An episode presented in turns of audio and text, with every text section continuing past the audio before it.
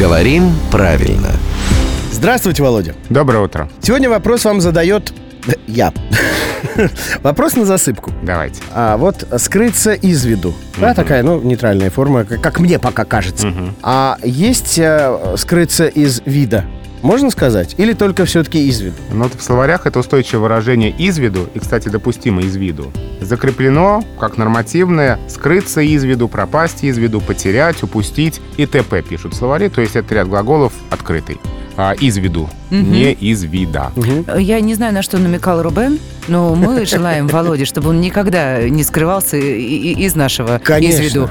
Пусть всегда будет Ева, пусть всегда будет Вова, пусть всегда будут э, слушатели радио 7 на 7 холмах. Ну и дальше торжественно пусть всегда буду я. Давай. Конечно. И русский язык пусть всегда будет. Это заключение главного редактора «Грамотру» Владимира Пахомова. Он у нас появляется так же, как и рубрика «Говорим правильно».